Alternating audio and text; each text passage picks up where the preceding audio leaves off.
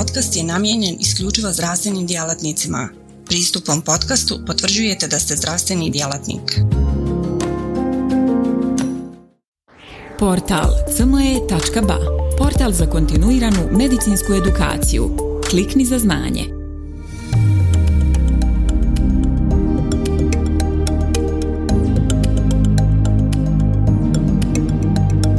Poštovani kolegice i kolege, pozdravljam vas sve. Dobrodošli na portal cme.ba. U ovom predavanju ćemo govoriti o jednoj vrlo zanimljivoj temi iz oblasti hepatologije. Dakle, radi se o hepatičnoj encefalopatiji, izazovi u dijagnostici i liječenju. Sponzor ovog predavanja je e, farmaceutska kuća Salveo. Moje ime je profesor dr. Nermin Salkić i radimo u UKC u Tuzli. Dakle, kada govorimo o hepatičnoj encefalopatiji, govorimo o jednom od najčešćih stanja i najčešćih komplikacija jetrene ciroze.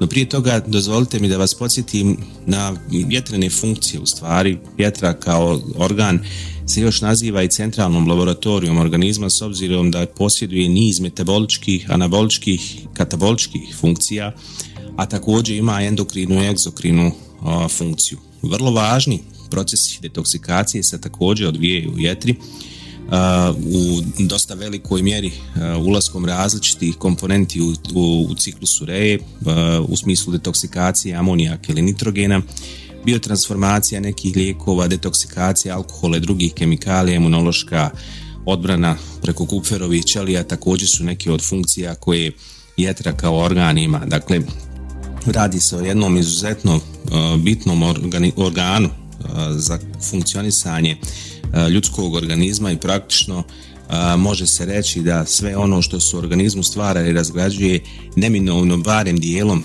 prođe kroz samu jetru. Kronične bolesti jetri su dakle izuzetno zastupljene u današnjoj populaciji. Postoji različiti uzroci kroničnih oboljenja jetre. Najčešći uzrok u zapadnom svijetu jeste alkoholna e, bolest jetre, odnosno hronična alkoholna intoksikacija praktično u 50% slučajeva. Masna bolest jetre je također jedan od vrlo bitnih e, uzroka, također u zadnje vrijeme posebno u doba pandemije COVID e, imamo i dili, odnosno bolest jetre uzrokovanu lijekom. S druge strane, posebno recimo u našim krajevima, virusni hepatitis je vrlo važan uzrok jetrene ciroze, Zatim postoje i drugi metabolički uzroci, rijeđi do duše kao što je Wilsonova bolest, hemohromatoza, deficijencija alfa-1 antitripsina i u vrlo malom broju slučajeva imamo neobjašnjene uzroke, odnosno imamo kriptogenu cirozu. Vrlo je bitno da jednom kad se ciroza jetre pojavi, njeno liječenje nije više moguće jer je organ nepovratno izmijenjen. Liječe se samo komplikacije u smislu dakle portalne hipertenzije, variksa jednjaka, asistesa i naravno hepatične encefalopatije o čemu ćemo govoriti nešto više danas.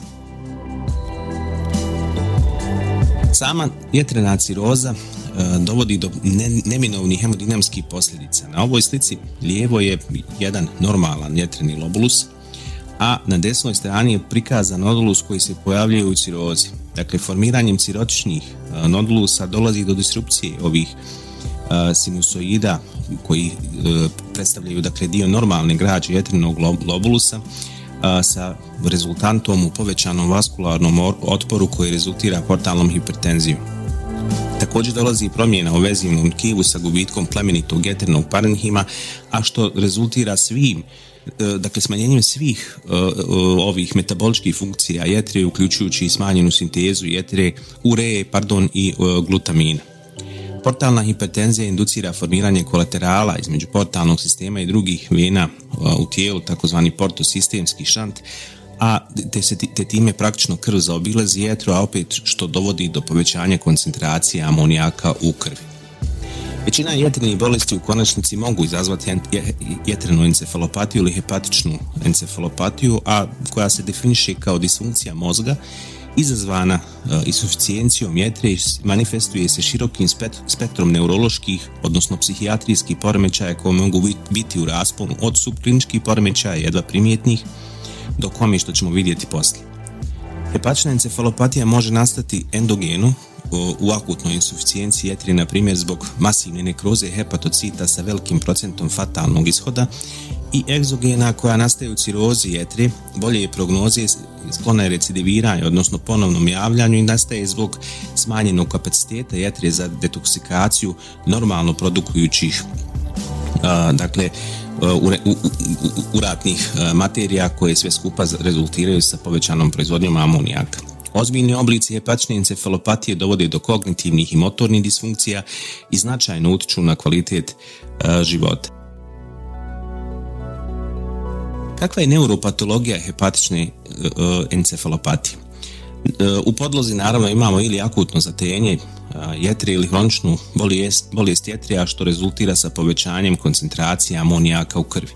Taj amonijak dolazi u moždano tkivo te dvojako djeluje. Djeluje prvo na mikrogliju koju aktivira, dovodi do neuroinflamacije i oksidativnog stresa, a s druge strane djeluje i na astrocite povećavajući nivo glutamina uz opet povećan oksidativni stres, cerebralni edem i povišenje lokalnih koncentracije laktata. Sve u konačnici dovodi do simptoma hepatične encefalopatije, promjene prvo psihijatrijskog, onda neurološkog statusa uz povišen morbiditet i mortalitet. Različiti su uzroci amonijemije, odnosno amonijak ima porijeklo iz različitih dijelova ljudskog organizma. Prvo, s jedne strane može doći do povećanja intestinalnog formiranja amonijaka, na primjer kod e, masivnog gastrointestinalnog krvarenja. Mi znamo u klinici da poslije varicalnog krvarenja redovno pacijenti ulaze u jetrenu encefalopatiju zbog povišene azotemije, e, visokog unosa proteina kao i zbog konstipacije. Budući da konstipacija e, dovodi do smanjenja, odnosno redukcije vremena tranzita koloničnog sadržaja do dakle bakterijskog prerasta i povećanja samog dakle amonijaka u lumenu crijeva koji se opet dakle apsorbira iz crijeva i u portalnu cirkulaciju, a jetra sama po sebi ne može da ga detoksicira tako da u konačnici imamo jeli hiperamonijemiju. S druge strane može biti i povećanje ekstraintestinalnog formiranja amonijaka zbog krvarenja u tkivu, zbog infekcije, sepse, katabolizma ili atrofije mišića kao i azotemije. Također, moramo voditi računa o tome da je amonijak može porasti zbog smanjenja same e, detoksikacije samog amonijaka e, u smislu nedostatka fagocita kod postojanja portokavalne anastomoza, metaboličke insuficijencije, acidoze te prevelike primjene e, diuretika. Globalno u 2017. godini je e, registrovano oko 112 miliona slučajeva kompenzovane ciroze, od toga otprilike 10% ili 10,6 miliona dekompenzirane ciroze. Na ovom e, slajdu vidite geografsku zastupljenost dekompenzirane ciroze i kao što vidite i naša zemlja spada u zemlje sa nešto većim, većom incidencom dakle dekompenziranje ciroze u odnosu na, na zapadni svijet. Sa epidemiološkog stanovišta jasno je da je hepatična encefalopatija jedna od najčešćih komplikacija ciroze jetre, jedan od najčešćih razloga zbog koji mi hospitaliziramo ovaj pacijente ne jednom nego opetovano. Teret zdravstvenog sistema i troškovi povezani sa menadžmentom hepatične encefalopatije su visoki rasti, rastu, e, također povezana sa visokom stopom smrtnosti bez obzira na težinu jetrene bolesti, što indicira da hepatična encefalopatija nije samo simptom zatajenja jetre, nego da može imati i svoje ostali neovisne patofiziološke i prognostičke implikacije. U kliničkom dakle radu mi koristimo takozvanu podjelu hepatične encefalopatije po West Haven kriterijima koja ide od dakle prvog stepena pa do četvrtog s tim da između pacijenata koji nemaju dakle jetrenu encefalopatiju oni koji imaju prvi stepen postoji posebna kategorija skrivenih tih pacijenata koji imaju minimalnu jetrenu encefalopatiju što se tiče sami, samih e, dakle, e, simptoma po pojedinim e, dakle, stepenima, kod pacijenata koji imaju minimalnu encefalopatiju vrlo je teško detektovati istu i ista se uglavnom detektuje ovaj posebnim psihometrijskim ili neuropsihološkim testovima. Prvi stepen jetrene encefalopatije po Westhavenu označava jedan gubitak pažnje, povremenu euforiju ili anksioznost, smanjenje raspona pažnje i jednu, promjenu u dakle, dakle, samom ritmu spavanja, ritmu spavanja. Ova, dakle, prva prvi gradus u stvari označava granicu između skrivene i manifestne jetrene encefalopatije. Pacijenti koji imaju gradu s dva encefalopatiju lako se prepoznaju, uglavnom su letargični ili apatični, dezorijentisani su u vremenu i prostoru, porodice će vam vrlo često reći da je došlo do izmjene same ličnosti pacijenta, vrlo često mogu imati neprikladno ponašanje, društveno neprikladno ovaj, ponašanje sa dispraksijom i asteriksisom. U trećem stadiju dolazi do progresije ka somnolenciji i semistuporu, vrlo e, oskudnom e, reagovanju na vanjske stimuluse, izrazitoj konfuziji i dezorientaciji i bizarna ovaj, ponašanja, dok četvrti stepen u stvari predstavlja komu. Još jedan zgodan uh, grafikon pokazan je ovdje i gdje se vidi da u principu kod jetrene encefalopatije psihijatrijski simptomi su ono što prvo nastupa, a tek poslije dolaze neurološki uh, simptomi, to je nešto na što uh, treba obratiti pažnju ovaj, u klinici i jedno od najčešćih pitanja koje mi postavljamo naš porodci pacijenata jeste da nam prijave da li eventualno su primijetili da se pacijent čudno ponaša, da je drugačijeg ponašanja u odnosu na period prije, prije samog nastupa bolesti. I još jedan grafikon opet koji pokazuje upravo ovu dakle podjelu na skrivenu hepatičnu encefalopatiju i manifestnu hepatičnu encefalopatiju.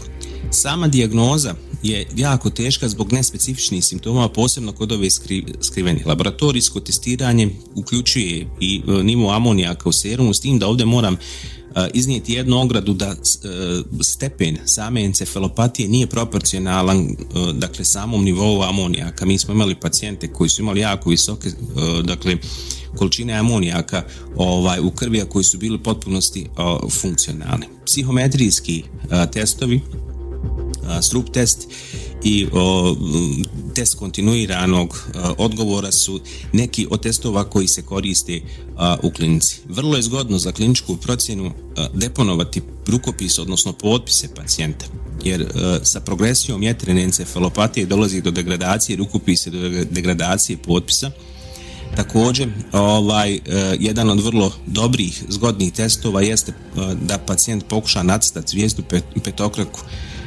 što postaje vrlo teško kako jetrana encefalopatija ovaj, nastupa, a evo, evo ispod dole dakle ovih pokušaja crtanja zvijezde petokrake vidite i sami koliko i u kojoj mjeri može ovaj rukopis da degradira kod pacijenata koji imaju ovo stanje.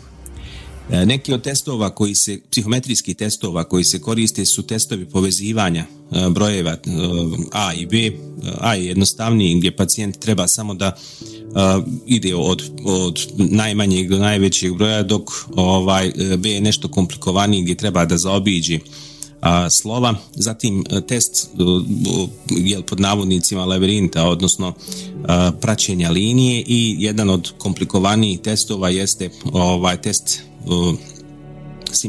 simbola i znakova gdje se pacijentu daju, daje kao šifra, jel, da, gdje svaki broj minja neki poseban simbol i onda treba da ispuni ovakvu tablicu kako je prikazano ovdje na ovom slajdu. Strup test je dosta senzitivan za detekciju minimalne encefalopatije. Za izvođenje je potrebno da pa, pacijenti pogledaju niz riječi koje su označene različitom bojom od značenja riječi. Dakle, evo recimo ovdje blue E, znači plava boja napis, nacitano je zelenom bojom e, i ispitanici treba da imenuju samu boju riječi, a ne samu riječ što je brže e, moguće.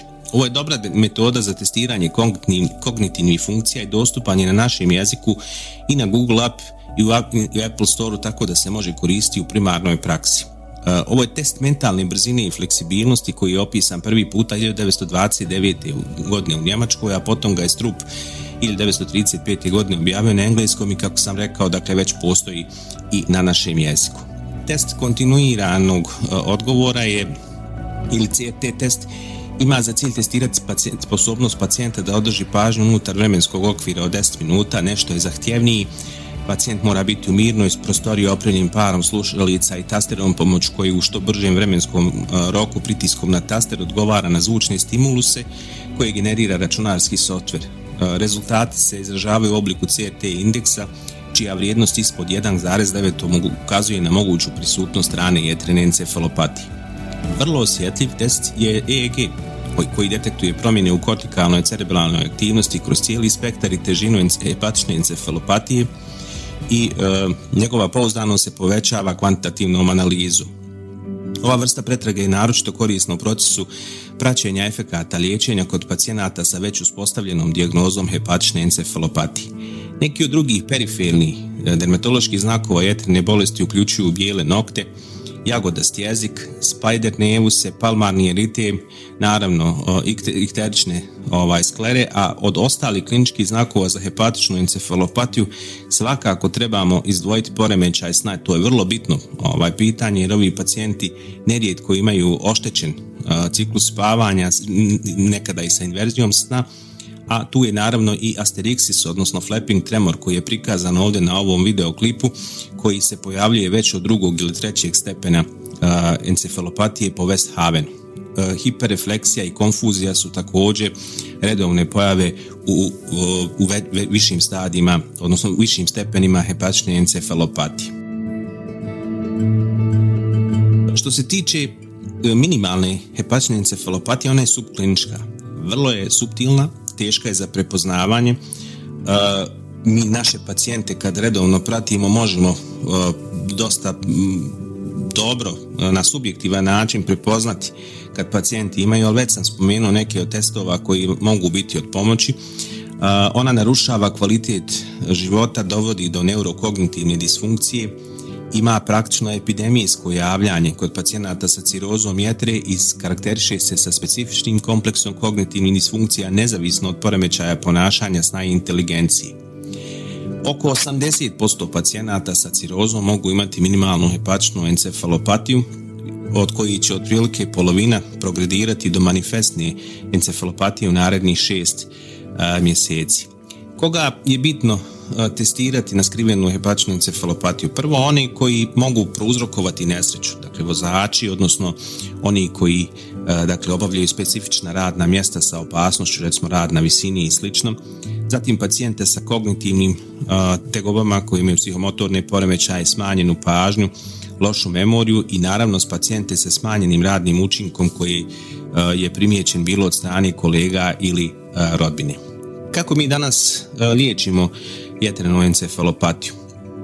Prvo je bitno napraviti diferencijalnu dijagnozu, odnosno mora se odvojiti od drugih uzroka koji dovode do, promjena u, u, psihijatrijskom i neurološkom statusu kao što su poremećaj elektrolita, demencija, intoksikacija, cerebralna hipoperfuzija, hipoksija e, i sepsa.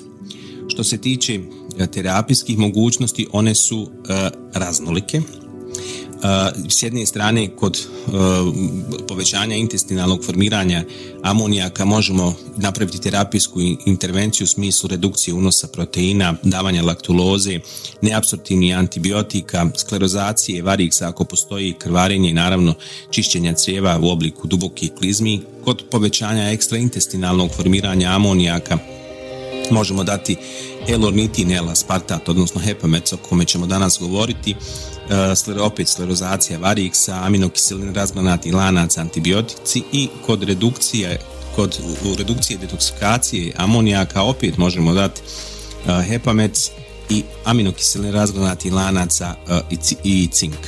Principi liječenja hepatične encefalopatije, dakle holistički ukupno, uključuju davanje, promjenu primjenu dijetalnih mjera, davanje razgranatih aminokiselina, laktulozu, L-ornitin, L-aspartat, odnosno hepamec, neki od antibiotika kao što je rifaksimin ili metronidazol i e, probiotici. Što se tiče dijete, benefiti specifičnih savjeta o dijeti i preporuke nisu definitivno dokazane. Izuzetak su samo pretili pacijenti koji, koji trebaju da reduciraju tjelesnu masu. Balansirana dijeta je važna, pacijenti sa cirozom ne smiju gladovati duže od 3 do 6 sati, mora se voditi računa o adekvatnom unosu kalorija, dakle pacijenti posebno sa uznapredovalom cirozom moraju imati dovoljan unos ugljikohidrata zbog sklonosti hipoglikemiji, a striktna abstinencija od alkohola korisna je samo kod pacijenata koji imaju alkoholnu bolest jetre, iako mi iskren da budem, uvijek preporučujemo strogo kompletnu abstinenciju iz prostog razloga što u nekih pacijenata zbilja može dovesti do degradacije stanja. Aminokiseline razgranatih lanaca kao što su valin, izoleucin i leucin su važni u skeletnim mišićima za sintezu proteina i jetrenu regeneraciju, imaju dokazan efekat na hepatičnu encefalopatiju, nemaju utjecaja na morbiditet, kvalitet života i profilaksu rekurentne e, encefalopatije, međutim e, dosta je teško pozicioniranje na našem tržištu, nema ih, a i kad e, ima ih, terapija je teško dostupna i skupa. Laktuloza se u crijevima razlaže pošto naš digestivni sistem ne može ovaj složeni šećer da, da digestira bakterije, ga razgrađuju na monosaharide i onda dalje na kratkolančane masne kiseline i ostale materije koje snižavaju intraintestinalni pH i utiču na stvaranje jona amonijaka koji je neresortivan. Dovodi do svojim osmotskim djelovanjem do praktično četvrostrukog povećanja volumena stolice, odnosno djeluje laksativno, inhibira glutaminaznu aktivnost stvaranja amonijaka i kod većine pacijenata do 80% je vrlo efikasna i obično je lijek prvog izbora. Djeluje lokalno samo na produkciju amonijaka u crijevima, može se dati oralno i rektalno, a cilj je postizanje 3 do 4 mekane stolice dnevno uz naravno jel neželjeni efekat, a to je laksativ, laksativno djelovanje, posebno je nezgodno kod komatoznih pacijenata gdje uh, takvi pacijenti se moraju njegovati kako treba, presvlačiti da ne bi došlo do dekubitusa i slično. Rifaksimin je antibiotik koji se ne apsorbuje iz crijeva, reducira proizvodnju proinflamatornih citokina endoksina, koriguje metabolizam bakterija koji proizvode amonijak, e, na dosta bakterija djeluju inhibitorno tako da na taj način također sprečava proizvodnju amonijaka u cijevima, može se dati u kombinaciji sa laktulozom, on dobro se podnosi, međutim njegov problem je cijena i opet nedostupnost na našem tržištu. Kao alternativa može se dati neomicin ili ovaj metronidazol, ali e, u studijama rifaksimin pokazuje bolje e, efekte. L-ornitin, L-aspartat ili LOLA ili uh, komercijalno ime Hepamerc o kome danas govorimo je so aminokiseline, ornitine i aspartata. Samo 15% amonijaka je u stvari porijeklom iz crijeva.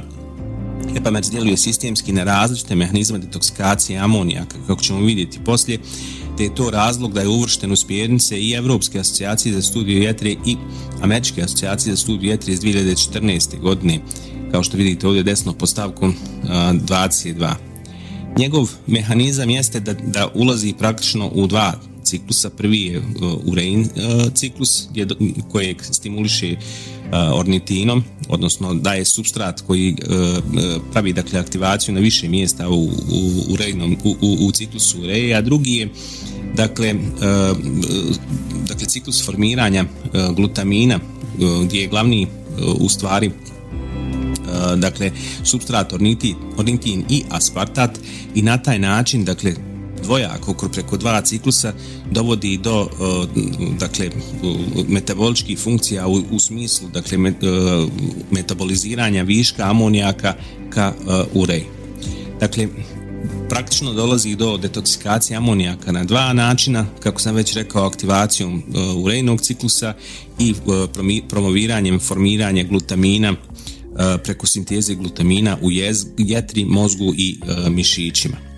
Hepamec postoji u dva oblika. Jedan je koncentrat e, za rastor za infuziju 5 grama u 10 ml koji koristimo za liječenje latentne ili manifestne hepatične encefalopatije odrasti bolesnika sa standardnom dozom od 4 ampule na dan, a kod težih slučajeva može se dati i do 8 ampula u 24 sata. Granule su također zgodne za primjenu i one su od 5 mg. One se koriste za liječenje istovremene slabosti sekvela nastalih uslijed oslavljene jetrene toksikacijske aktivnosti sa simptomima latentne ili manifestne hepatične encefalopatije u odrasli, dakle praktično od minimalne pa do gradu 2 encefalopatije i naravno kao nastavak bolničkog liječenja. Doziranje je jedna do dvije kestice do tri puta dnevno rastvoreni sa dovoljnom tečnosti. Klinički podaci pokazuju da administracija Epameca dovodi do smanjenja Uh, dakle uh, nivo amonijaka nakon sedam dana terapije kako, kako je prikazano ovdje. Dakle ovdje govorimo sada o dakle intravenskoj primjeni. Također dovodi do poboljšanja vremena ispunjavanja testa spajanja brojeva A nakon primjene E, dakle Hepamers infuzija nakon 7 dana kao što vidite ovdje na ovom e, grafikonu dolazi do značajnog e, poboljšanja a onda također i nakon primjene dakle Hepamersa u granulama nakon 14. dana vidite ovdje dakle jedno impresivno poboljšanje stanja u smislu sniženja dakle nivoa amonijaka nakon 14 dana u odnosu na placebo. Isti efekat Epamec proizvodi i nakon tretmana e, e, granulama kad je u pitanju dakle vrijeme potrebno za ispunjavanje e, testa spajanja brojeva odnosno njegovog A, A, A oblika. Što se tiče studijskih podataka, ovdje treba spomenuti jednu, meta, jednu od meta analiza koja je uključila skoro 900 pacijenata u 10 studija objavljena 2018. godine, evaluirane su i granule i infuzije, ispitivana je klinički manifestna hepatična encefalopatija kao i dakle vetna hepatična encefalopatija pokazano je dakle da hepamec poboljšava mentalno stanje i snižava amonija kod pacijenata i sa manifestnom i e, dakle e, skrivenom hepatičnom encefalopatijom i dokazana efikasnost obje formulacije kako je prikazano evo ovdje na ovom forest plotu dakle sa e, jednom značajnom redukcijom rizika. Druga meta-analiza se bavila prevencijom manifestne hepatične encefalopatije skoro 400 pacijenata u šest studija meta-analiza iz 2020. godine efikasnost Lola Peros intravenski u prevenciji, odnosno profilaksiji očigledne hepatične encefalopatije gdje je pokazano da su obje formulacije efikasne u smanjenje nivoa amonijaka, smanjenje rizika progresije iz latentne u manifestnu i naravno pokazano da su efikasni i u primarnoj i u sekundarnoj profilaksiji kao što vidite po ovom forest plotu dakle rezultati ove meta analize su čak jači u odnosu na prethodnu. Vrlo je bitno spomenuti farmakoekonomske podatke. Ovdje je jedan od radova koji je objavljen 2010. godine koji e, se bavio dakle e, ovim farmakoekonomskim podacima redukciji u e, vremenu boravka u bolnici u pacijenata sa hepatičnom encefalopatijom ono što je pokazano jeste da tretman sa hepametsom je bio značajno niži u odnosu na tretman značajno kraći hospitalni boravak u odnosu na tretman sa laktulozom također pacijenti sa, tretirani sa uh, hepamecom kako je već rečeno su imali šezde, uh, praktično uh, 65% pacijenata koji su dobili hepamec su otpušteni iz bolnice unutar jedne sedmice i naspram samo 20% njih kojima je data laktuloza. Tretman sa hepamecom je značajno jeftiniji, odnosno e, farmakoekonomski isplativiji u odnosu na laktulozu, praktično kad se napravi kalkulacija za 40% jeftiniji i ukupnom obliku i naravno kad je u pitanju svaki pojedinačni e, pacijent.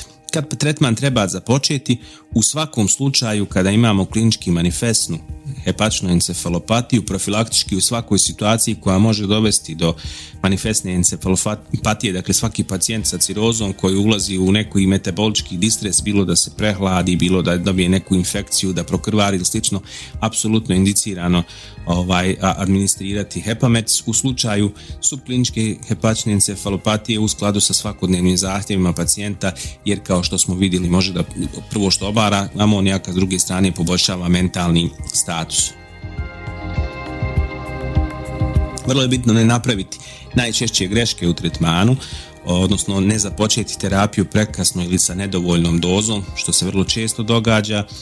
Moraju se uzeti u obzir određeni rizici vezani za pacijenta, na primjer vožnja automobila, mora se uzeti u obzir nedostatak komplijanse, uključiti članove porodice, svakako se moraju uzeti u obzir jatrogeni triggeri, na primjer terapija benzodiazepinima kao sredstvima za spavanje. Kod poremećaja ciklusa spavanja vrlo često može pacijenta uvesti u značajnu hepatičnu encefalopatiju, ne predozirati pacijente diureticima, zatim voti računa o neadekvatnoj prevenciji i liječenju okidača kao što je na primjer infekcija krvarinje i neadekvatnoj dijeti.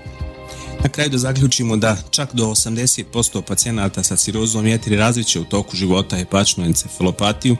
Dijagnoza i liječenje su izuzetno kompleksni, te je stoga potrebno isključiti druge uzroke encefalopatije. Obično je potrebna kombinovana terapija, a sam hepamec, odnosno elonitin i se pokazao vrlo efikasnim kad je u pitanju i e, manifestna iskrivena hepatična encefalopatija ako se administrira intravenski ili peros. I na kraju, dakle, još jednom da zaključimo, ako vidite pacijenta sa cirozom, bitno je da mislimo na hepatičnu encefalopatiju, posebno na minimalnu hepatičnu encefalopatiju i ukoliko postoji indikacija, naravno da odmah počnemo uh, sa tretmanom. Hvala na pažnju.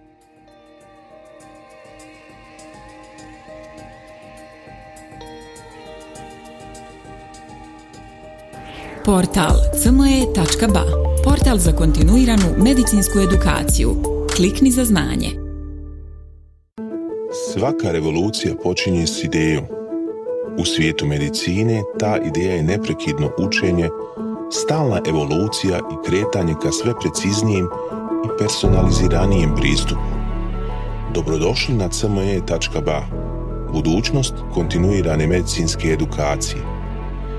Na cme.ba vjerujemo da medicinski stručnjaci nisu samo praktikanti, već inovatori, pioniri, istraživači mogućnosti.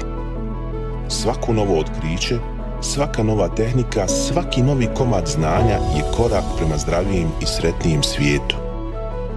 U duhu onih koji su se usudili razmišljati drugačije, kreirali smo online portal koji pruža više od puke informacije – nadmašuje tradicionalne granice edukacije, nudeći imerzivno, dinamično i beskrajno prilagodljivo iskustvo učenja. Baš kao što skalpel u rukama vještog hirurga postaje instrument iscijeljenja, CME.ba u rukama radoznalog medicinskog stručnjaka postaje instrument unapređenja.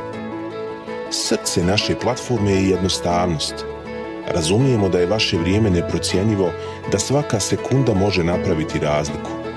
Zato smo dizajnirali cme.ba da bude jednako intuitivan i efikasan koliko je i inovativan. Inspirirana najboljim svjetskim sučeljima, naša platforma vam omogućava da zaronite u bogatstvo znanja bez ikakvih ometanja ili kompleksnosti, kada god to želite i gdje god to želite, donoseći svijet medicine na dohvat vaših prstiju sa elegancijom jednog, besprijekornog dodira. Na cme.ba susret ćete se sa neprestano rastućim univerzumom sadržaja kuriranog od strane regionalnih i globalnih stručnjaka. Interakcija sa vrhunskim umovima u medicinskom polju, uključivanje u revolucionarna predavanja i dobivanje znanja koje će transformisati vašu praksu ali ne smatramo se zadovoljnima s trenutnim postignućima. Obavezali smo se na kontinuirano poboljšanje, težimo da cme.ba ostane zlatni standard za online medicinsku edukaciju. cme.ba je medicinska stranica za one malo bolje, iscijelitelje, inovatori, profesionalce koji se ne boje prekoračiti granice i preoblikovati medicinu. cme.ba je mjesto za vas – razmišljajte bolje, učite bolje, budite bolji. Stoga kliknite za znanje i pristupite na cme.ba, gdje učenje nikad nestaje, gdje strast susreće profesiju, gdje medicina susreće inovaciju.